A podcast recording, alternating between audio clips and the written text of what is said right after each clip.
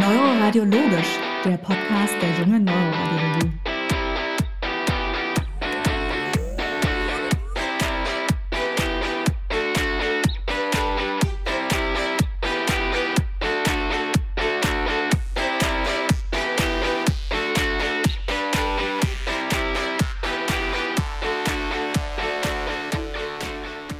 Herzlich willkommen zu Neuroradiologisch, den Podcast der jungen Neuroradiologie. Wie immer darf ich Katharina begrüßen. Hallo Katharina. Hallo Roland. Und wir freuen uns, dass wir wieder Viktoria Hellstern, die leitende Oberärztin des Klinikums Stuttgarts, bei uns haben. Hallo Viktoria, schön, dass du wieder bei uns bist. Hallo, freut mich auch. Vielen Dank für die Einladung. Und heute wollen wir über doch ein relativ aktuelles Thema sprechen, und zwar die Hirnvenen- und Sinusthrombosen und vor allen Dingen über die Therapie. Und im Vorfeld sollten wir vielleicht einmal klären, was sind denn überhaupt Hirnvenen oder Sinusthrombosen? Katharina, wie ist das Ganze denn definiert? Ja, vielleicht fangen wir mal damit an, äh, was überhaupt die ähm, Sinus sind. Das sind nämlich genau. keine Venen an sich, sondern Dura-Duplikatoren. Und deswegen sollte man die auch nur Sinus nennen und nicht Sinusvenen, weil im eigentlichen Sinne sind es keine Venen. Deswegen sprechen wir auch von Hirnvenenthrombosen und Sinusthrombosen oder beides zusammen, Hirnvenen und Sinusthrombosen. Was das dann ist, äh, wenn man eine Thrombose hat, dann ist das wie bei anderen Blutableitern im Körper auch. Dann sind die durch Thrombusmaterial verschlossen und das Blut, was normalerweise durch diese Hirnvenen und durch die Sinus aus dem Kopf hinausgeleitet würde, kann dann nicht mehr abfließen und macht eine Drainagestörung. Dann staut sich das Blut zurück und kann dann in den abhängigen Arealen zu Problemen führen, weil es eben einen Rückstau von Blut gibt.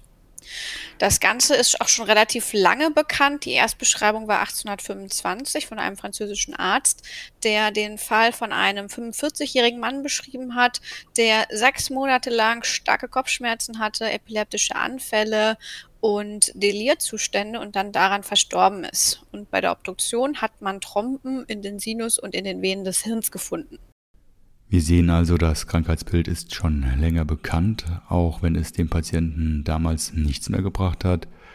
Ansonsten muss man ja sagen, dass Sinus- und Hirnvenenthrombosen nur ein seltenes Krankheitsbild sind. Circa 1 bis 2 Prozent aller akuten Schlaganfälle sind dadurch ausgelöst. Frauen sind häufiger betroffen als Männer und gerade jüngere Frauen sind häufiger betroffen. Gibt es denn da irgendwelche prädisponierenden Faktoren? Genau, also gerade ähm, eben bei den prädisponierenden Faktoren sind und den jüngeren Frauen, dann ist es natürlich einmal ganz klar ähm, die orale Kontrazeption, die ein deutlich erhöhtes Thromboserisiko natürlich nicht nur für die Sinus macht, sondern natürlich auch zum Beispiel für die ähm, tiefen Beinvenen aber natürlich dann eben auch ähm, alle anderen Venen am Körper betreffen kann. Ähm, schwangere Frauen und auch Frauen direkt nach der Geburt haben eben ein deutlich erhöhtes Risiko. Ähm, dann gibt es natürlich solche genetischen ähm, ähm, ja, Krankheitsbilder, Mutationen, die mit einer Hyperkoagulabilität des Bluts einhergehen. Das sind eben die Sachen wie die Prothrombin-Mutationen ähm, oder das Antithrombinmangel oder auch das Antiphospholipid-Syndrom. Also da gibt es eine ganz große ähm, Bandbreite von verschiedenen Erkrankungen. Ähm, dann kann es auch eine paraneoplastische Sinusthrombose sein. Also bei Patienten mit einer zugrunde liegenden Tumorerkrankung kann eben ähm, die Gerinnung des Blutes deutlich gesteigert werden und das dann eben zu einer Sinusthrombose führen. Dann haben wir noch ähm, die traumatischen Sinusthrombosen, also gerade wenn man irgendwelche Frakturen an der Schädelkalotte hat, die den Sinus mit betreffen kann das eben zu einem Verschluss führen. Und letzten Endes, was auch noch ganz wichtig ist, was vor allem auch bei Kindern immer ein Problem darstellt, sind eben die Infektionen, die sich dann eben per Kontinuitatem ausbreiten können. Also das sind eben vor allem eben die Entzündungen der Nasennebenhöhlen, vor allem der Stirnhöhle, wenn die halt nach intrakraniell durchbrechen, können die halt zu schweren Sinusthrombosen führen. Und was haben die Patienten dann oder Patientinnen, wenn sie eine Hirnvenen- oder Sinusthrombose haben? Das ist ein bisschen das ähm, Gemeine oder das Hinterhältige an der Erkrankung. Die Symptome sind relativ unspezifisch. Das ist meistens, fängt es an mit irgendwie diffusen Kopfschmerzen, Abgeschlagenheit. Gerade bei den kleinen Kindern ist es dann halt auch schwierig, weil die halt dann ähm, oft halt nicht sagen, dass sie Kopfschmerzen haben, sondern einfach nur irgendwie ein bisschen apathisch sind, schlecht trinken oder erbrechen. Ähm, das ist ein Hauptproblem bei der Diagnose von den Sinus- und Hirnvenenthrombosen, dass das eben relativ unspezifisch ist und leider auch heutzutage noch relativ lang dauert, bis die Diagnose dann gestellt wird. Sprechen wir meistens ähm, von ein paar Tagen.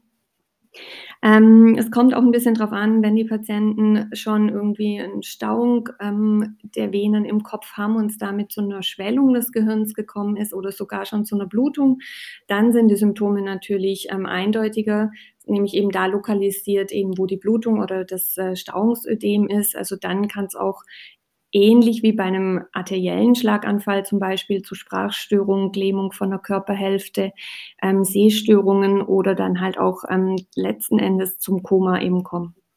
Ja, sehr gut, vielen Dank. Jetzt hast du es auch schon angesprochen, die Diagnostik. Also wie kommen wir denn überhaupt dazu, ähm, die Diagnose zu stellen? Da haben wir ja wieder unsere Möglichkeiten, die wir letztendlich immer haben, wenn es irgendwie ähm, um eine Hämorrhagie im Kopf geht. Und zwar haben wir da einmal das CT, das native CT oder das MRT. Gibt es da irgendeine Bevorzugung? Welche Modalität ähm, wäre leitliniengerecht und wo sieht man was besser? Oder kann man im Akutsetting beides benutzen? Genau, im Akutsetting muss man einfach schauen, was man hat. In den meisten Häusern ist natürlich das CT einfach verfügbar und das ist auch wesentlich schnell, also deutlich schneller als ein MRT. Ähm, man muss einfach auch dann gucken, ähm, wie es ein Patient geht, ob der das MRT überhaupt schafft, weil das ist ja dann doch eine Untersuchung, die irgendwie 30 Minuten dauern kann. Das heißt, in der absoluten Akutsituation würde ich erstmal ein natives CCT machen und schauen, gibt es eine Blutung, gibt es ein Stauungsödem, das man dann auch manchmal so als venösen Infarkt bezeichnet. Also immer ja. wenn was nicht dem arteriellen Stromgebieten zuzuordnen ist, mit einer bisschen atypischen Verteilung, dann immer an venös denken und immer bei einer atypischen Blutung, gerade bei jüngeren Patienten, immer die Sinus nicht vergessen. Und dann würde ich auch immer ähm, eine venöse CTA mitmachen. Wir haben ja. im, im nativen CCT das klassische hyperdense Sinuszeichen, also ein bisschen analog wie das hyperdense Mediazeichen bei den Arterien. Aber das finden wir halt eigentlich nur bei ein Drittel aller Patienten mit einer Sinusthrombose. Also ein natives CCT reicht auf gar keinen Fall aus, um die Sinusthrombose zu bestätigen oder auszuschließen. Da würde ich, also muss man immer die venöse CTA eben mitmachen. Und in der venösen CTA haben wir dann halt ganz klassisch den Füllungsdefekt ähm, in den Sinus, also im Sinus sagittalis superior meistens oder halt auch ähm, im Sinus rectus.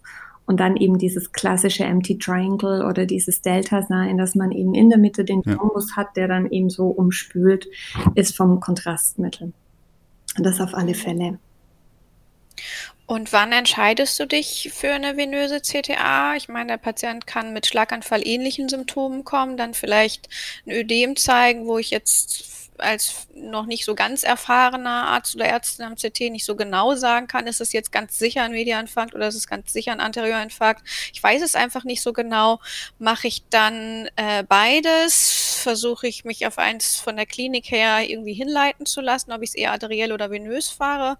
Oder kannst du uns da irgendwie einen Tipp geben, wie ich mich entscheide für meine Phase in der CT-Angiografie? Genau, also wenn ich mir nicht sicher bin, ähm, das Wichtige ist bei der Sinusthrombose ist zumindest erstmal schon, dass man dran denkt. Das ist ganz häufig, nämlich dass es einfach vergessen wird. Man sieht eine atypische Blutung, macht eine arterielle CTA, da sieht man halt nichts und dann wird es einfach vergessen.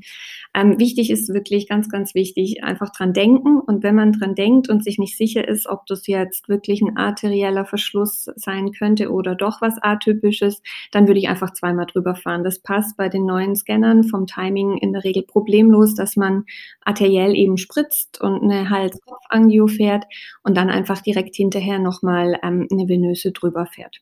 Mhm. Also lieber eine zu viel als eine übersehene Sinusthrombose. Das muss man halt einfach ganz klar sagen, weil je früher die Patienten behandelt werden, umso besser ist natürlich das Outcome.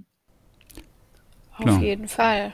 Was beim CT vielleicht noch wichtig ist, ähm, hattest du jetzt auch schon angesprochen, dass das ja auch häufig von der Klinik her relativ unspezifisch ist und man eigentlich, so wie so häufig junger Patient, Kopfschmerz, bekommt äh, CT gefahren und da steht gar nicht die Frage Sinusthrombose im Raum. Also auch da vor allen Dingen gerade dieses äh, Chord Sign, also dieses überdennende Sinuszeichen, drauf achten. So kleine Nebenbefunde, wo man sonst vielleicht schnell drüber schaut. Also gerade bei dem Patientenkollektiv lohnt sich das da auch nochmal extrem bei der nativen CT drauf zu schauen. Ne?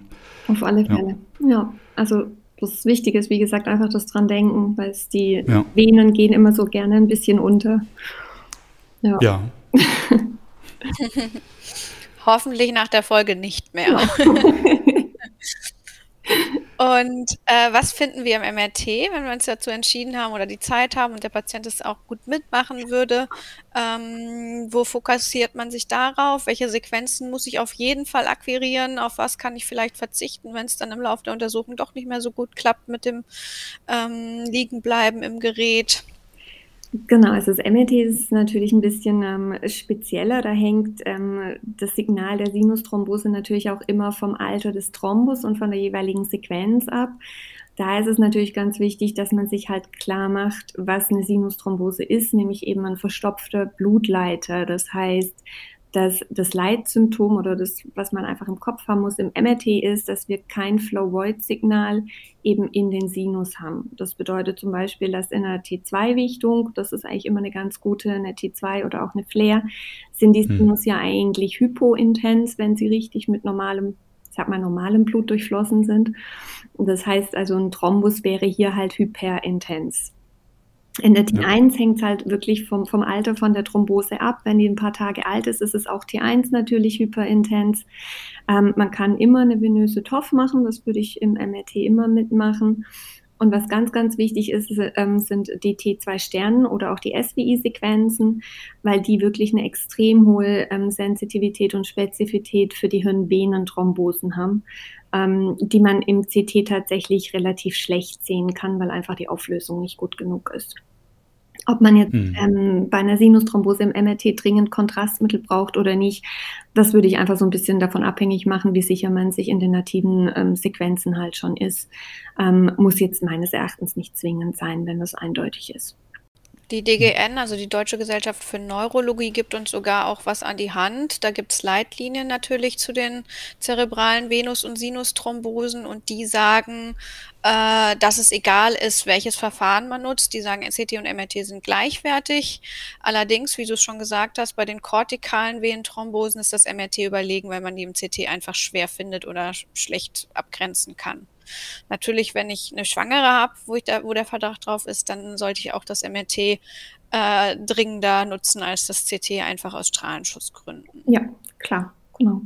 Und was sie auch sagen, wir sollen nicht auf Dedimer-Tests oder Vergleichbares warten, um die Bildgebung zu machen, sondern wenn der Verdacht besteht oder der Patient mit etwas Unklarem kommt, dann nicht das Bild erst nach dem Test machen. Das hat keine Konsequenz für unsere Indikation. Ja, absolut richtig, ja.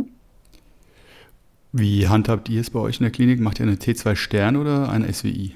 Wir machen tatsächlich eine SWI. Mhm. Im 1,5 Tesla. Okay, worin seht ihr da den Vorteil gegenüber der T2-Stern? Ist ja auch manchmal die Frage, ich meine, letztendlich unterm Strich ist es egal, aber ist Geschmackssache oder gibt es da Gründe für? Ich, ich würde gerade sagen, es ist so ein bisschen Geschmackssache. Es kommt auch darauf ja. an, ob man einen äh, Siemens oder einen Philips hat. Ähm, da gibt es ja dann auch nochmal die Unterschiede. Ähm, wir sind einfach mit der SWI ein bisschen ähm, glücklicher, weil wir da einfach sagen, wir haben ein bisschen mehr Auflösung und können halt auch die kleinen mhm. dann doch wirklich gut sehen. Ja. Manchmal ja sogar auch im Phasenbild noch fast ein bisschen besser, genau. wenn die äh, da hyperintens einem anleuchten. Genau, genau. Das äh, gibt einem nochmal zusätzliche Sicherheit. Ja, genau, das ist das Schöne. Ja. Was einige ja noch charmanter an der T2 Stern empfinden, ist, dass sie zum einen schneller ist als die SWI und zum anderen stellt sie die Hirnvenen ja eigentlich erst dann richtig dar, wenn die pathologisch sind. Also wenn wir eine Stase haben, dann sind die äh, Hirn ja äh, so wurstartig aufgetrieben. Genau. Aber mir ist jetzt zumindest keine Studie bekannt, ich möchte mich ja nicht zu weit aus dem Fenster lehnen, dass die T2-Stern bzw. die SWI überlegen oder unterlegen ist. Das ist dann letztendlich ja doch noch Geschmackssache. Nee, ich wüsste jetzt auch nicht, ob es da irgendwas dazu gibt. Jetzt haben wir unsere Diagnostik abgeschlossen und haben eine Sinusthrombose nachgewiesen. Wie geht es denn jetzt weiter? Es gibt natürlich so, die grundsätzliche Therapie wie immer bei Thrombosierung, also die medikamentöse Therapie, zum Beispiel durch eine Heparinisierung. Aber gibt es denn noch Alternativen? Gibt es denn vielleicht die Möglichkeit von einer endovaskulären Versorgung? Genau, ja. Äh, natürlich ähm, kann man die Sinusthrombosen auch endovaskulär behandeln. Ähm, gemäß den Leitlinien ist es natürlich so, dass die Standardtherapie immer noch das Heparin ist und auch wenn man ähm, die Patienten endovaskulär behandelt, müssen die trotz allem natürlich voll heparinisiert sein.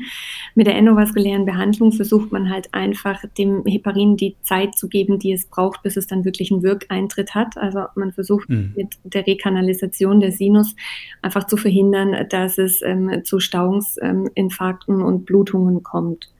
Das heißt, das, das Ziel der endovaskulären Therapie ist ein ganz anderes als beim arteriellen Schlaganfall. Also es geht dabei nicht um eine vollständige Rekanalisierung, des Sinus, sondern es geht im Prinzip darum, dass man den venösen Abstrom aus dem Kopf eben so verbessert, dass es, wie gesagt, das Heparin die Zeit hat, die es eben braucht, um dann eben die Thrombose eben weiter aufzulösen und ähm, zu verhindern, dass es in der Zwischenzeit halt zu einer Schädigung des Gehirns kommt.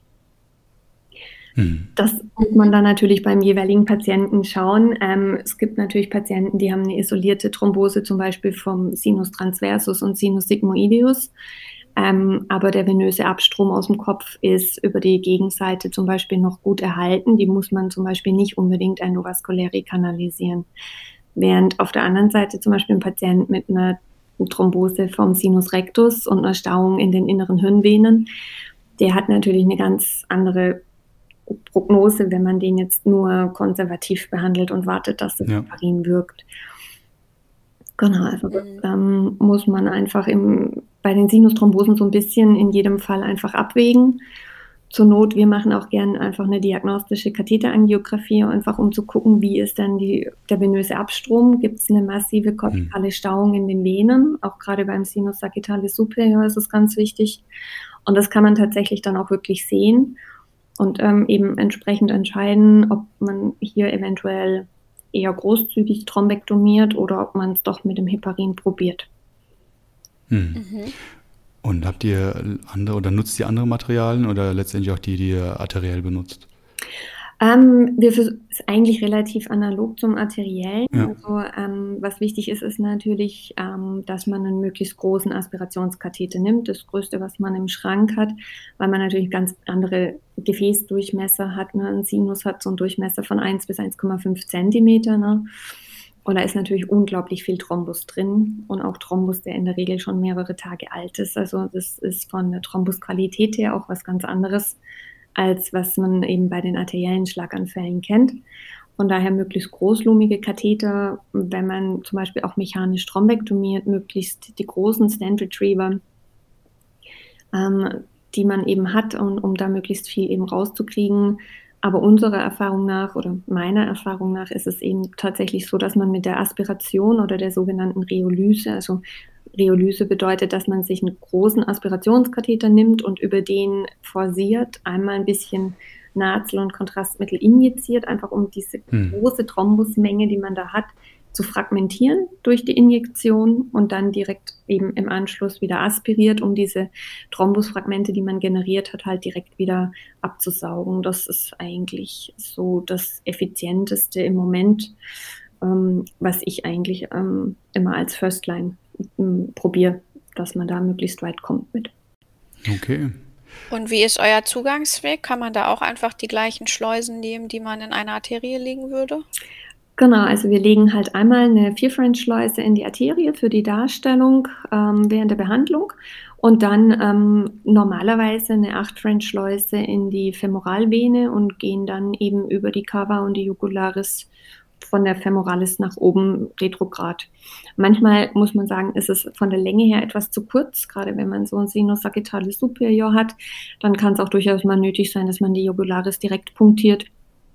Dann ähm, hat man auch einfach mehr Backup. Aber auch ähm, in die Jugularis kann man direkt eine 8 French-Schleuse retrograd problemlos legen. Also das ist vom Kaliber her kein Problem. Hm. Nutzt ihr Stand Retriever eher nur im Sinus oder auch tatsächlich in den Hirnvenen? Nein, um, nein, nein, nein. Ähm, das ist noch ein ganz wichtiger Punkt.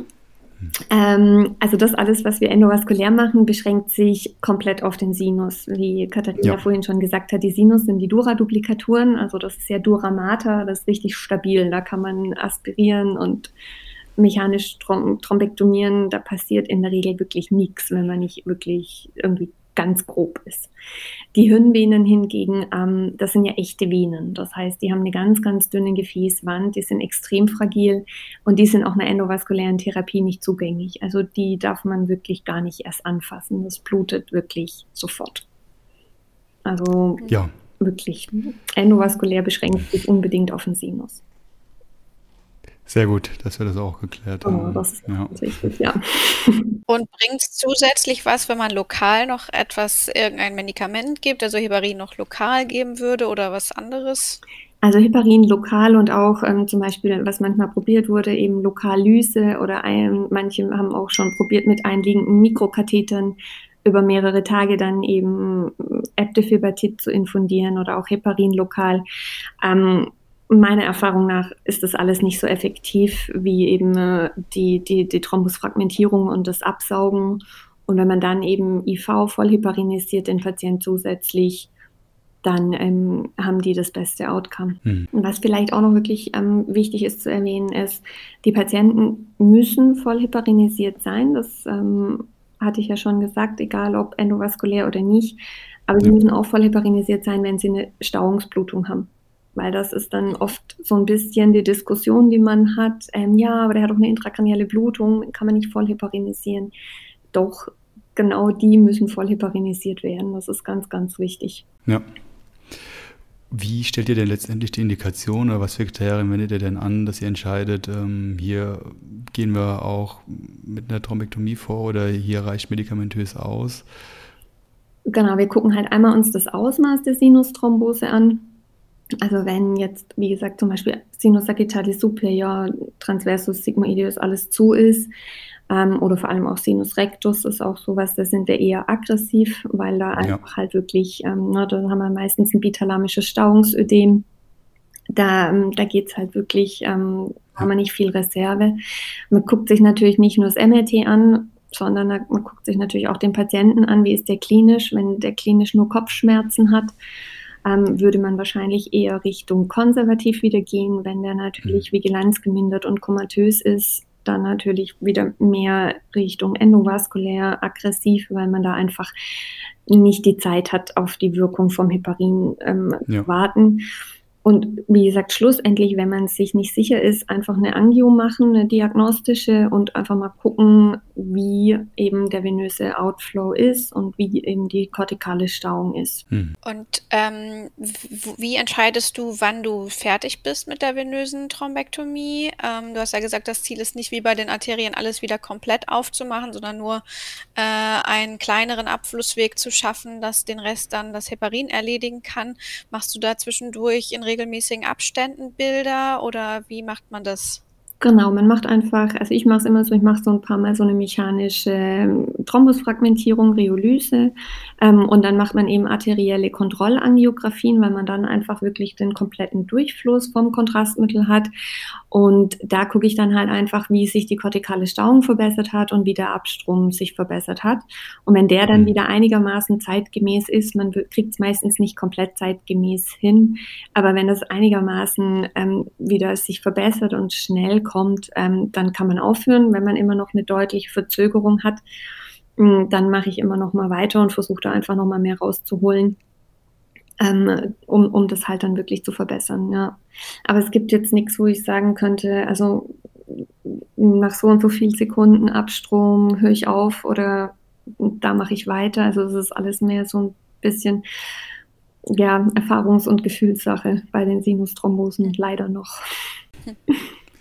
Ja, wo wir auch bei Gefühlssache sind. Ähm, wie schaut denn da die Studienlage letztendlich aus?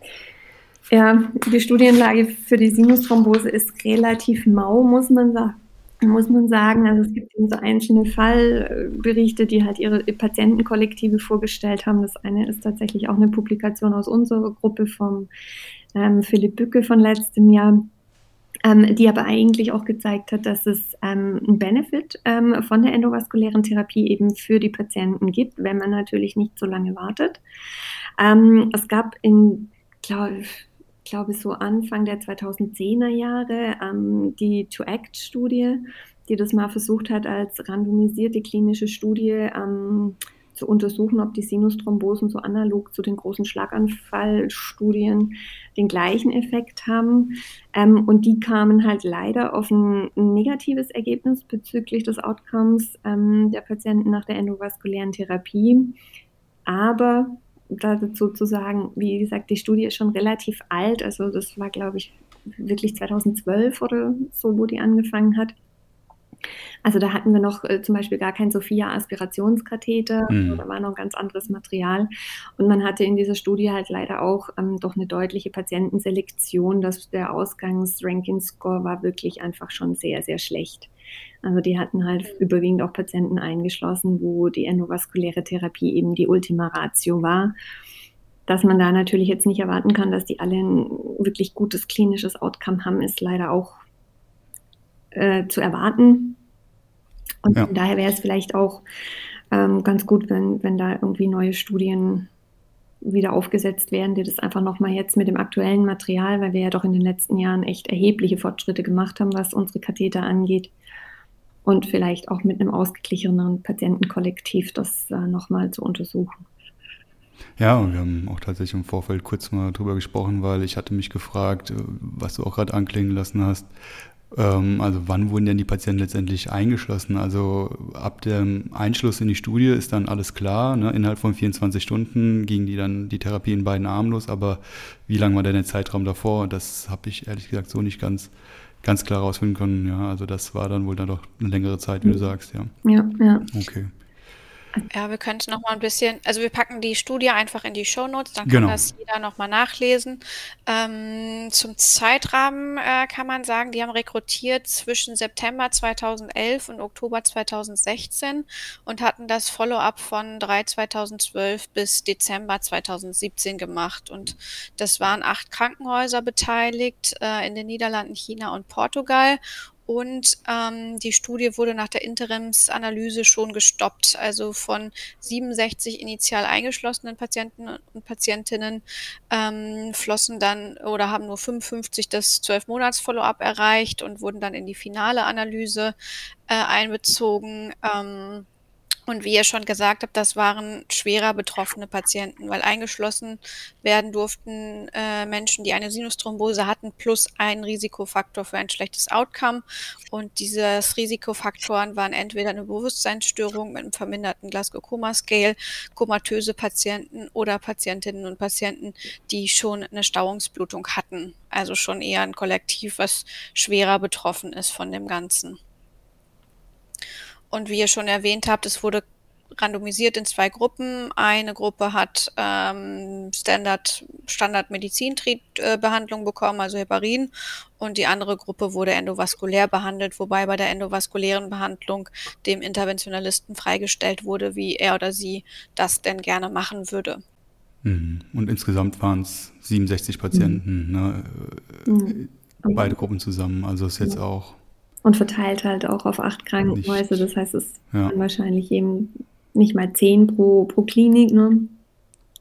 Ja. Das ist natürlich. Und dann war es auch noch so, dass die Konfidenzintervalle in beiden Gruppen relativ breit waren, mhm. sodass trotz des statistisch negativen Ergebnisses mhm. nicht ausgeschlossen werden kann, dass die endovaskuläre Behandlung mhm. trotzdem klinisch bedeutsamen Effekt hätte. Also ähm, wäre es vielleicht wert, das Ganze nochmal äh, neu aufzusetzen und neu anzuschauen mit den mhm. aktuellen Materialien und die Einschlusskriterien vielleicht noch ein bisschen zu verändern. Wenn wir vielleicht gerade bei den Daten sind, kann ich vielleicht noch, also wir haben es noch nicht publiziert, aber um, wir haben jetzt gerade selbst unsere Daten dahingehend ausgewertet. Ähm, und zwar, also allein bei uns in der Klinik hatten wir in den letzten zehn Jahren haben jetzt 36 Patienten, erwachsene Patienten gemacht. Wir haben die Kinder jetzt mal rausgenommen ähm, die wir endovaskulär behandelt haben. Und was wir halt gesehen haben, war ein statistisch signifikanter Unterschied ähm, bezüglich des Überlebens und auch bezüglich des guten klinischen Outcomes für die Patienten, die man tatsächlich innerhalb von 24 Stunden nach Diagnosestellung gemacht hat. Also so die Tendenz ist, wie Katharina schon gesagt hat, ähm, es scheint schon irgendwie eine Tendenz da zu sein, ähm, gefühlt und auch so ein bisschen von der Statistik, je nachdem, welche Patientenkollektiv man nimmt. Aber man hätte es halt gerne irgendwie noch mal ein bisschen größer und objektiver eben ähm, ja einfach noch mal äh, praktisch überprüft, ob das dann auch wirklich so ist. Ja. Vielleicht können wir da dann irgendwie einen ähnlichen Effekt äh, erwarten wie bei den arteriellen mhm. Thrombektomie-Studien. Da waren die ersten ja auch negativ, um, was vielleicht auch am Einschluss lag und vielleicht auch am Material oder aus einer Kombination aus beidem. Insofern äh, können wir da ja vielleicht in Zukunft mehr erwarten, wenn man da nochmal genauer schaut. Ja, das wäre wünschenswert, ja. Ja, und gerade auf den Faktor Zeit, ne, mhm. hast du ja gerade mal genannt, das ist, glaube ich, das extrem Wichtige dann beim Einschluss, dass das da nicht so äh, mhm. alles weit nach hinten rausgeschoben wird. Ja. ja. Deswegen ist es bisher ja auch so, dass die äh, deutschen Leitlinien die Thrombolyse oder die mechanische Therapie bei den Patienten nicht als Standardtherapie äh, empfehlen kann, auch einfach weil die Studienlage es nicht hergibt. Ähm, und in vielen Zentren wird es dann so gehandhabt, dass das individuelle Heilversuche sind, sozusagen als letzte Rettung für Patienten, wo das Heparin äh, nicht so gut äh, alles erledigt oder die im Verlauf schlechter werden. Ähm, ist es bei euch anders oder ähm, macht ihr standardmäßig bei allen Patienten eine diagnostische Angiografie, um zu gucken, ob das nicht doch schon früher sinnvoll wäre? Äh, wie ist das bei euch? Also ich glaube, wir sind mit der diagnostischen Angiografie tatsächlich etwas großzügiger als andere Kliniken. Aber nichtsdestotrotz gilt für uns natürlich auch die Leitlinien. Also formal ist es natürlich auch bei uns ein individueller Heilversuch und, und Off-Label-Behandlung. Ähm, wir sind da halt vielleicht ein bisschen aggressiver und großzügiger in der Indikationsstellung. Wir sprechen aber dann auch ganz klar offen darüber, wenn möglich mit dem Patienten selbst oder eben natürlich mit den Familien. Die müssen das natürlich wissen, dass es ein individueller Heilversuch ist. Hm. Ähm, aber das wird auch, ähm, wie gesagt, ganz klar und ganz offen so kommuniziert mit denen. Und ich habe es eigentlich noch nie erlebt, dass dann eine Familie gesagt hat, nur weil es nicht in den Leitlinien steht, ähm, lehnen sie das ab, wenn es potenziell was hilft. Ja. Ja. Ähm, jetzt habe ich noch eine Frage, äh, wo wir über Risiko und Heilversuche reden. Was sind denn Komplikationen? Was kann denn schiefgehen? Über was klärt ihr auf vorher? Ähm, aufklären tun wir eben vor allem eben über diese Verletzung der kortikalen Venen, dass man da was ähm, eben abreißt, durchreißt und hinterher eben ein Subduralhämatom entsteht. Da muss man, das ist eigentlich die Hauptkomplikation, was passieren kann. Und man muss dazu auch wissen, dass diese Blutungen meistens angiografisch stumm sind. Das heißt, dass man diese venösen Blutungen, gerade aus den Hirnvenen, in der Regel nicht sieht. Und das heißt, nach jedem Patienten, ähm, den wir endovaskulär behandelt haben, machen wir immer noch ein Dyna-CT auf dem Tisch, um eben zu gucken, ähm, dass es eben kein Subduralhämatom gibt. Es war auch tatsächlich jetzt in unserem Patientenkollektiv nur bei einem zehn Tage alten Kind so, dass es ein Subduralhämatom hatte. Ähm, bei den Erwachsenen hatten wir jetzt ähm, gar keine Blutungskomplikationen und auch keine anderweitigen Komplikationen im Sinn von, dass der Sinus irgendwie verletzt ist oder so. Ähm, also das ist, wie gesagt, das sind Dura-Duplikatoren, die sind relativ stabil. Dann haben wir natürlich, ähm, wie bei jeder Angiografie, den, das Zugangsproblem. Also es kann natürlich immer aus der Leiste nochmal nachbluten, gerade im Rahmen der Vollheparinisierung, auch ein Aneurysma-Spurium. Aber das sind eben so die Standardsachen, ähm, die kann man managen. Also das ist nicht der limitierende Faktor. Mhm. Und jetzt hast du gesagt, kortikale Venen kann man verletzen oder abreißen. Kann ich da auch Thrombusmaterial rein verschleppen? Besteht da das Risiko, wenn ich jetzt im Sinus sagittalis superior zum Beispiel thrombektomiere? Ich glaube, beim Thrombektomieren und Aspirieren ähm, ist das nicht das Problem. Was ich auf keinen Fall machen würde, ist eine PTA im Sinus sagittalis superior, weil man dann natürlich mit dem Ballon, wenn man den inflatiert, natürlich das ganze Thrombusmaterial in, in den, praktisch in die Mündung von den Hirnvenen presst und damit mhm. ähm, natürlich genau das Gegenteil bewirkt von dem, was man möchte. Aber sonst eine PTA zum Beispiel im Sinus transversus, einfach um, überhaupt mal Zugang zu bekommen, es äh, funktioniert eigentlich auch immer relativ zuverlässig, ja. Weißt du, ob größere Studien zeitnah geplant sind? Ihr stellt ja gerade eine Arbeit man muss ja sagen, ihr seid in Deutschland auch eines der Zentren mit den höheren Fallzahlen, aber gibt es da ja. irgendwelche europaweiten, multizentrisch geplanten Studien? Weißt du da genaueres? Also ich weiß, dass es letztes Jahr noch eine Publikation gab, mir ist jetzt nur der Name entfallen, wo, glaube ich, ähm, 80 Patienten retrospektiv ähm, drin ausgewertet waren, multizentrisch. Wie gesagt, ich glaube, es waren italienische Gruppen, die das publiziert haben. Mhm. Die hatten eigentlich auch ein gutes Outcome dafür. Ansonsten, wie gesagt, wir hatten jetzt 36 Erwachsene und äh, sechs Kinder. Die haben wir, wie gesagt, aber rausgenommen, weil bei den Kindern ist das alles auch nochmal ein bisschen anders. Ähm, und ich glaube, aus Tübingen gibt es auch eine ganz relativ frische Publikation, die auch nochmal von 20 Patienten ähm, ihre Ergebnisse ähm, ja, publiziert haben. Ich wüsste jetzt aber nicht, dass es irgendwie europaweit was geplant ist, da eine prospektive Studie zu machen. Hm, wäre ja wünschenswert, aber ja. wahrscheinlich im Alltag, gerade auch mit der Häufung, muss man sagen, unterm Strich dann doch äh, relativ schwierig, dann auch auf eine große Zahl zu kommen. Ja. Ne? Genau. Ja. ja.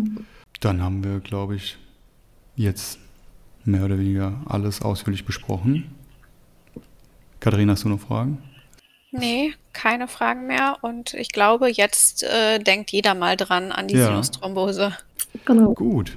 Victoria, dann vielen, vielen Dank für deine Zeit Sehr gerne. und äh, für die ausführlichen Antworten. Ich glaube, da ist auch einiges dabei, was den meisten gar nicht so bekannt ist ähm, auch gerade das Ganze als Option in Erwägung zu ziehen. Das ist ja dann auch, hat man ein paar mehr Punkte in der Diskussion mit den Klinikern, die man da auch anbringen kann. Ja, ja. also vielen Dank. Gerne, gerne. Vielen Dank auch von mir. Wir packen wieder alles, was wir so erwähnt haben, in die Show Notes. Da könnt ihr das dann nochmal alle selber nachlesen, wenn es äh, interessiert oder relevant ist im Alltag gerade. Ähm, ansonsten gerne abonnieren und fünf Sterne geben. da freuen wir uns immer drüber. Und teilen natürlich. Auch das. genau. Gut, dann vielen Dank, Viktoria. Dann wünsche ich allen noch einen schönen Tag oder Abend. Und dann bis zum nächsten Mal. Bis Mal. Tschüss, danke, Viktoria. Gerne. Tschüss. Tschüss.